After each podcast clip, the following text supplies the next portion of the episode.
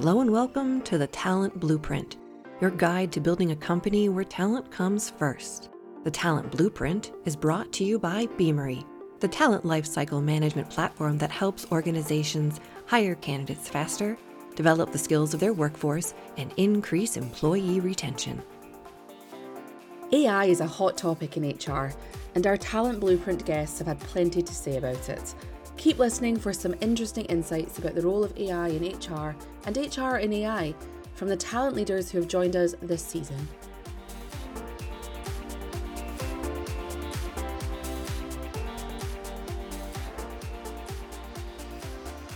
All of our guests could see lots of opportunities for AI powered tools within the talent function, but they stressed that AI should assist rather than replace humans. Here's Art Lokerson, HR Product Management Director for Talent Acquisition at Wells Fargo.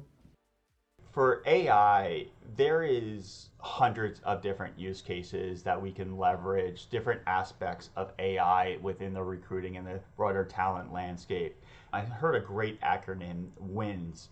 AI is a prime disruptor in words, images, numbers, and sounds and recruiting does all of that. And so we can see in the future AI being a central point or central tool in our recruiter and sourcers tool belt to help drive that personalization at scale.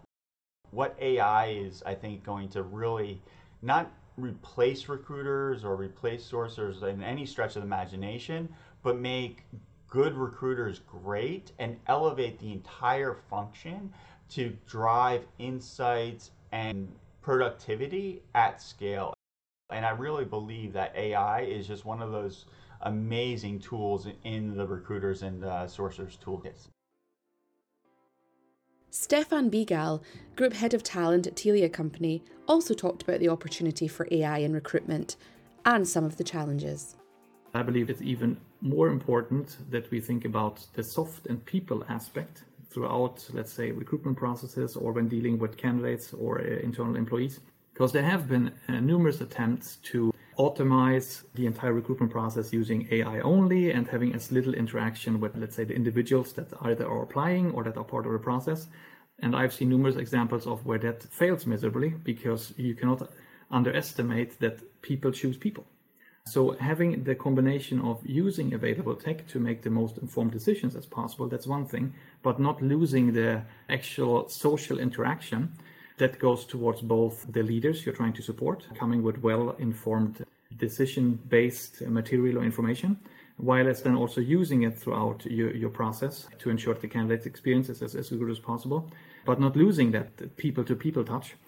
That of course puts quite a lot of, I don't want to say pressure, but, but new challenges on recruiters where you need to be a lot more insightful to the available data that is there. Make sure that you extract the right data from that, use it in, in the best possible way, while not forgetting that you still have a commercial responsibility on the leaders and managers know how the market looks.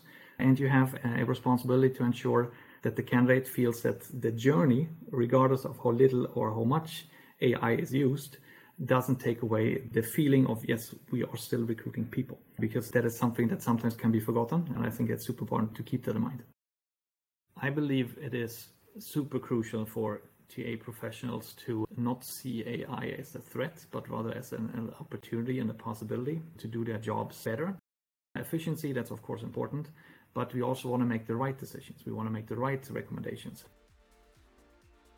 David Brammer, former head of global talent acquisition at Ocado, made his case for human recruiters. I think the thing that really stands out for me about recruiters and TA in general is that it's still very much a human science, right? And it's still based on communication, it's still very much based on relationships. The best people I've ever worked with in TA are not necessarily the hardest workers they're not necessarily either the most highly intelligent of people. They don't need to be. What they are is they're exceptional communicators.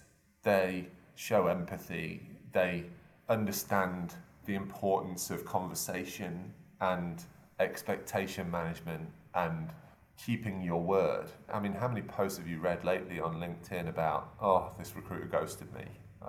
I haven't heard anything for three weeks. What a system can do is it can automate those types of things. It can automate a message.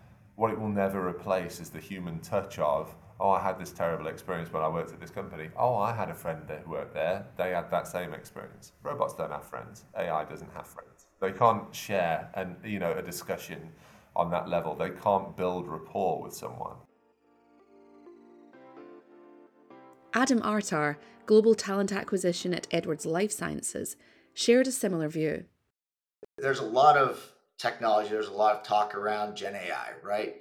What I would hope that technology can continue to do or to do, period, is to keep a human element to the cycle, to the process. People want to talk to people. I think a lot of people, a lot of individuals are kind of hesitant to adapt and adopt the AI. We would love to see the technology continue to allow for humanization of a conversation, of an interaction, while still making things better for both users that are involved. We've been using AI for a very long period of time now. You know, it's taking something from doing something for seven minutes doing it seven seconds now. Embracing what is out there, embracing the technology, continuing to learn with it and make yourself a valuable add on with the technology. Darren Peiris, VP and Group Head of Recruitment at National Grid, gave his view on the value add of AI for recruiters. 90 95% of the recruitment process can be automated. It's about getting those uh, so low value tasks out of the mix so that our recruiters can spend the time actually having the really rich, honest conversations with candidates, with hiring managers. Because for me, the end goal of all of this is about creating the best leaders. As a leader myself, I judge a leader on the quality of their teams because when you become a leader, it's less about you, it's more about the people you need to grow having the information around agility, breadth, the knowledge of the business, that helps me and my team go and create that. So for us to be able to do that, it's about how do we then automate and get all those administrative tasks out of the way in recruitment, so then we can actually go and have these really valued add, interesting and inspiring conversations around creating leaders for the future. Ash Walvoord, Head of Talent Management at Verizon, discussed some of the HR use cases for AI beyond recruitment among the use cases I'm especially interested in are, you know, in the career space, whether that's something like recommending career mobility, you know, based on those skills and, and skill gaps that perhaps are elusive to subject matter experts in the company or, or are not yet manifesting in external market trends. I think that's a huge opportunity for uncovering possible movement in the development space, listen, we've been talking about personalization for a very long time. Personalization can be done without AI. Oh. But seeing what some of the possibilities can be for further enhancing it, or maybe redefining personalization for learning journeys and helping people go after their career interests in a really effective way. I think it's fascinating. In the performance space, multiple examples. I'm not going to take a stance today on whether or not you should use ChatGPT to write your performance review. That's not the use case I'm going after. But think about the power of strengthening ongoing feedback to assist employees with performance, you know, whether it's coaching, whether it's manager feedback, et cetera. I mean, we're talking about changing the day to day and there's all kinds of interests. It doesn't have to just be boosting productivity. There's real engagement there uh, and, and employee satisfaction to tackle. Constant scrutiny around training data and testing is going to always remain critical and now we've got to find new ways to raise the bar and understand what that needs to look like to manage things like ethics and biased outputs and you know even legal considerations and we all know what those are. But i would invite us all to continue to dream about what's possible and i think that that is necessary for moving the industry forward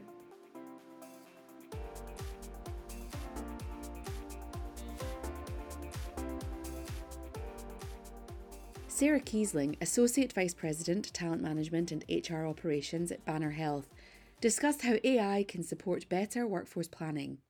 More than 30% of skills needed three years ago will soon be irrelevant. So, agility is critical as we think of things moving and changing so quickly.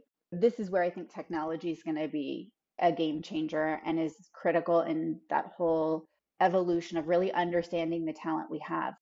We need to understand the skills of our workforce today, align that with the skills for the jobs we have today, as well as the skills and workforce we need for the future.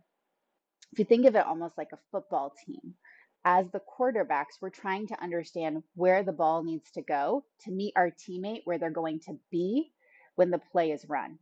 How can we be sure we're bringing those together? It starts with technology giving us the insights we need to put the ball where we need it to be for our team. I think whenever you're bringing either new technologies in or deploying kind of technology overall, we want all of that data and those insights to come together. So, whether it's platform integration or data integration, it really has to all marry and give us the insights we need to make decisions. Sarah's colleague Jami Sinick, Vice President Talent Acquisition at Banner Health, noted that AI can also help with equity and reducing human bias. How are we ensuring that we use technology platforms to mitigate any redundancy and gain efficiency, but also to remove any bias? Making sure that when we're recruiting, we're reflecting our communities, we're thinking about the diverse workforce that we're hoping to have in our organization, and, and really evolving that going forward.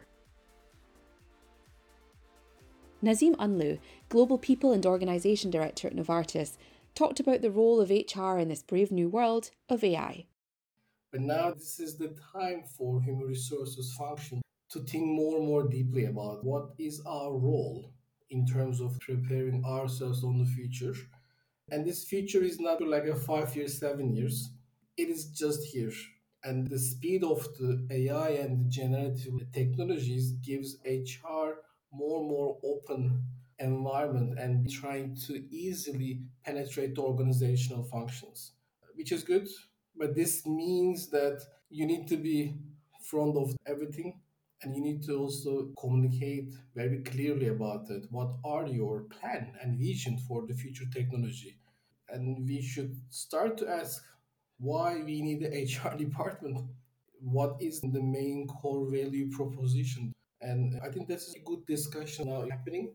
And with the tech and AI part, I see there's a big, big opportunity for all of us to facilitate what is needs to be because everything is coming super IT tech and there is like a technical domain part as well that we are not part of that discussion.